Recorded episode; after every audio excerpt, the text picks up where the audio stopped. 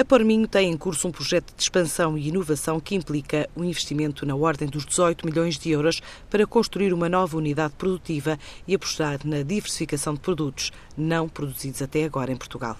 Ideias que apresenta hoje ao Ministro da Economia durante uma visita às instalações em Famalicão, onde estima criar mais 30 postos de trabalho, revela Tiago Freitas, administrador da Porminho. A Porminho está a desenvolver um, um processo de crescimento e vai fazer um investimento de, de uma monta considerável, rondar os 18 milhões de euros, numa nova unidade contigo à existente.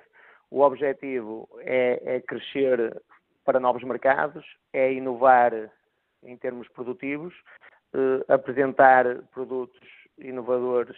Temos neste, neste, neste momento uh, a perspectiva de criarmos 30 postos de trabalho e estamos a pecar por defeito e não por excesso. Ou seja, achamos que, que poderemos criar mais, mas estamos a ser, de certa forma, contidos e então propomos, de facto, crescer com 30 postos de trabalho. Uma forma de responder ao mercado externo, em especial Ásia, África, Europa e Brasil, também com novos produtos na área da charcutaria, desenvolvidos com a ajuda de investigadores universitários.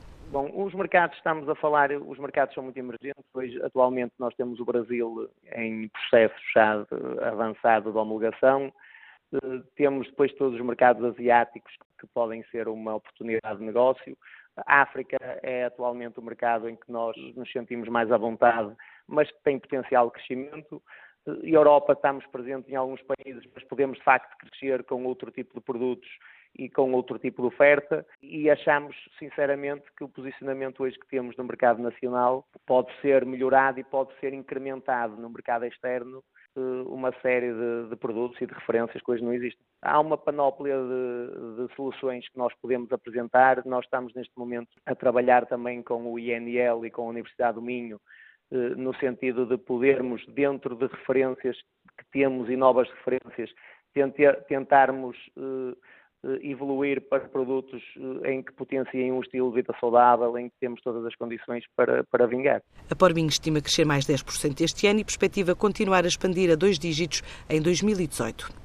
A portuguesa Efasec acaba de produzir os primeiros carregadores móveis do mundo para veículos elétricos que permitem uma autonomia mínima de 400 km. A solução admite a carga de três veículos em simultâneo, substituindo os postos fixos em localizações onde não seja oportuno a instalação definitiva. Em comunicado, a empresa refere que já está a trabalhar em diversos projetos que incorporam as soluções de carga de diversas potências, com marcas do setor automóvel e operadores de rede de carregamento, quer na Europa, quer nos Estados Unidos. A multinacional Accord Hotels assinou um acordo com o grupo australiano Mantra para a aquisição de 100% do capital da empresa.